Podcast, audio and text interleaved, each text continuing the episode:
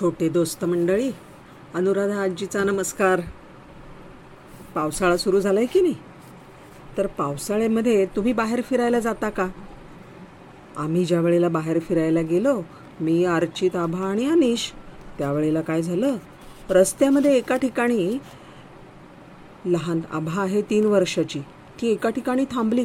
आजी आजी इकडे ये. अगो काय झालं? बघायला गेलं तर काय? अगं इथे कोणीतरी झाडाला साबण लावलाय वाटतं. म्हणजे? बघितलं तर काय? अगं हे बघ साबणाला धुतलं पण नाही. फेस तसाच राहिलाय शिल्लक. आणि आम्ही तिघही जण सगळेजण चौघेजण खाली बसलो. आणि बघितलं तर काय? की एका झाडावरती असा चांगला फेसाळ बुडबुडा आलेला होता. फेसाळ बुडबुड्यांचा असा गोळा तयार झालेला होता. कोश तयार झालेला होता. अगं मनिया त्याच्या आतमध्ये कीड असते कीटक असतो. दाखव दाखव. दाखव म्हटल्यावर मी बसले. एक छोटीशी काडी काढली. अर्चितने त्या काडीने हळूच बाजूला केला. तो फेस बाजूला केला. आणि फेस बाजूला केला तर काय? त्याच्या आतमध्ये एक छोटेसा कीटक होता. त्याला म्हणतात निम्फ. आणि तो जो कीटक होता ना त्याचं नाव आहे स्पिटल बग त्याचं नाव आहे स्पिटलबग. स्पिटलबगची तर ती निम्फ होती म्हणजे छोटी आळी छोटं बाळ त्याचं. हे जे बाळ आहे ह्याची एक वैशिष्ट्य आहे बरं का. ते स्पिटलबगची जी निम्फ असते ती नेम्फ साधारण पाच ते सात मिलीमीटर असते. पांढरट पिवळसर रंगाची आणि चांगल्यापैकी वळवळ करते. ही खरं म्हणजे ना मोठ्या किड्याची धाकटी आवृत्ती असं म्हणायला हरकत आहे फक्त त्याला पंख नसतात. ही काय करते तिची सोंड जी असते ती खोडामध्ये खूप असते. आणि झाडामधनं त्याचा रस शोषून घेते. खूप जास्त प्रमाणामध्ये शोषते शोषते पाणी घेते घेते घेते घेते झाडाचा रस घेते. मग तो बाहेर पडतो. तो ज्या वेळेला मागच्या बाजूने बाहेर पडतो त्यावेळेला त्याच्यामध्ये पोटातल्या काही ग्रंथींचा स्त्राव त्याच्यामध्ये मिसळते ऑक्सिजन मिसळते आणि त्याचे चिकट बुडबुडे बाहेर पडतात. आणि ह्या बुडबुड्यांचा असा चांगला मोठा गोळा बनतो. हा जो गोळा आहे किंवा कोश आहे ह्याच्या आतमध्ये ती लुप लपून बसते. ती लपून बसून ते झाडाचा रस खाऊन खाऊन पिऊन पिऊन मोठी व्हायला लागते. आणि मग ह्याच्यामुळे काय होतं? ह्या ह्या चिकट गोळा जो आहे त्याच्यामुळे काय होतं? बुडबुडे जे आहेत त्याच्यामुळे काय होतं? तर त्या किडीचं संरक्षण होतं भक्षकांपासनं. शिवाय त्याचं उन्हापासनं पावसापासनं थंडीपासनं सगळ्यापासून त्याचं संरक्षण होतं. आणि मग ती आतमध्ये छान अशी व्यवस्थित राहते. आपल्यासारखेच कोणीतरी उघडून बघतात आतमध्ये काय येते.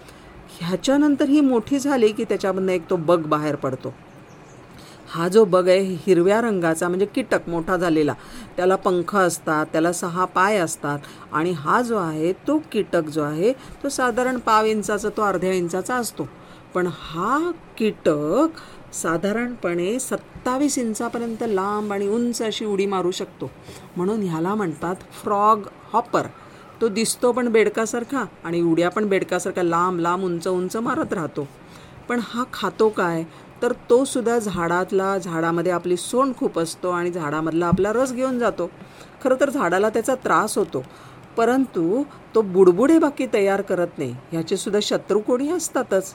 ह्याचे शत्रू आहेत कोळी ह्याचे शत्रू आहेत बेडूक ह्याचे शत्रू आहेत पक्षी वेगळे वेगळे. हे त्या बगला बरोबर घे पकडून खाऊन टाकतात. पण हे सगळं जे आहे ना हे बघण्यासाठी कसं आहे हे बारीक बारीक गोष्टी आहेत. हे बघण्यासाठी ही आपल्याला थोडीशी कुतूहल पाहिजे की अरे कुठे काय चाललंय? आणि हे आपण बघायचं हे खरं सौंदर्य आहे. निसर्गाचं ना आपल्या आजूबाजूच्या सृष्टीचं हे सगळं सौंदर्य आहे. ही गंमत जम्मत आहे. ही आपण आपल्या थोड्याशा त्या टी व्हीमधनं आपल्या त्या टॅबमधनं बाहेर पडायला पाहिजे. अंगणामध्ये जायला पाहिजे किंवा आपल्या शेजारच्या बगीतात बगीच्यामध्ये जायला पाहिजे. आणि त्याच्यामध्ये तुम्ही जर नीट बघायला लागलात तर तुम्हाला हे नक्की दिसेल. पण ह्या निसर्गामध्ये आपण ढवळाढवळ बाकी करायचे नाही नुसतं बघायचं. कारण देवानी कसं नाही ही सृष्टी आहे ती सगळ्यांच्यासाठी निर्माण केली आहे.